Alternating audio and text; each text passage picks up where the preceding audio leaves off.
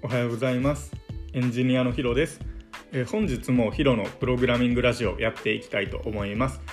でこの放送では日々僕が感じたことやエンジニアで感じたことを発信していってる放送になります。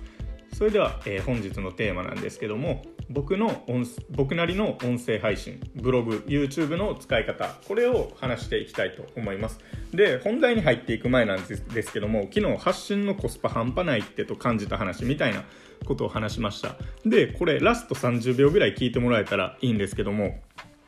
最後なんか僕の声以外にガリガリガリガリみたいな音聞こえてきたかもしれないんですけどこれちょっと本当申し訳ないです。なんか僕の飼ってるペットが急に、えー、自分のハウスをなんかガリガリガリって爪で引っかき出して聞こえてきた音です、まあ、犬の代わりに僕がお詫びしますということでちょっと失礼しました。で早速切り替えて本題に入っていくんですけどもえー、音声配信、ブログ、YouTube、えー、こちらですね、それぞれの特性によって明確な役割を僕は決めてますっていう話です。で、それを3つ話すんですけども、それぞれ音声配信、ブログ、YouTube っていう感じで。で、音声配信は結論から言うと、まあ、ふわっと気軽にアウトプットして伝える場っていうのを考えています。で、ブログが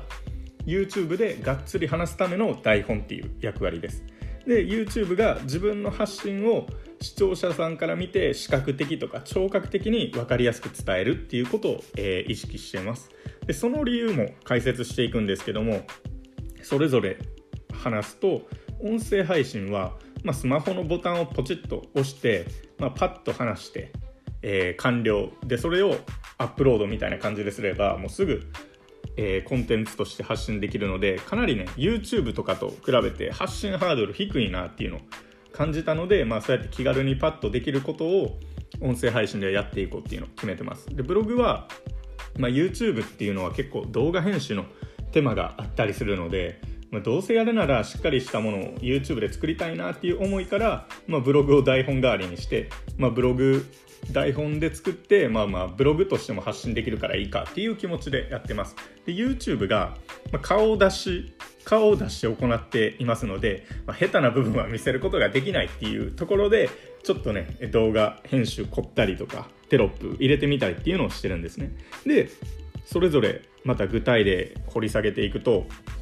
音声配信ですね。音声配信は、まあ、更新頻度ですね。これ発信のハードルっていうのが結構低いので、毎日更新を意識しています。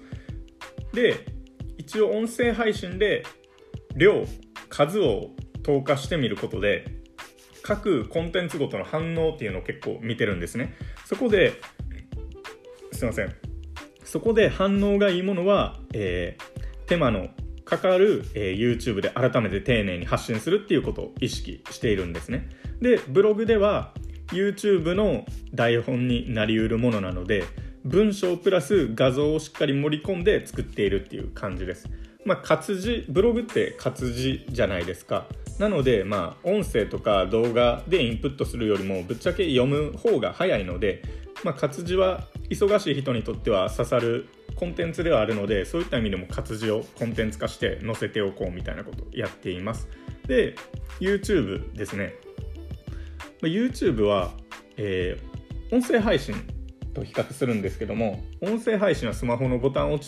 ボタンをポチッと押して10分話すだけみたいな感じなんですけども YouTube の場合はカットとかテロップとか画像挿入とか BGM などの編集をして撮影から完成までの時間って大体8時間ぐらいかかるんですね。なので、まあ、反応がしっかりあるものを無駄なく丁寧に伝えきるっていうためにやってるみたいな感じです、まあ、なので、まあ、最後まとめていくと、えー、つまり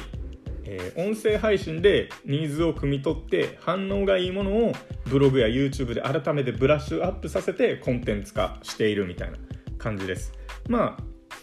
こちらの結果みたいなどういう効果があるのかっていうところで言うとこの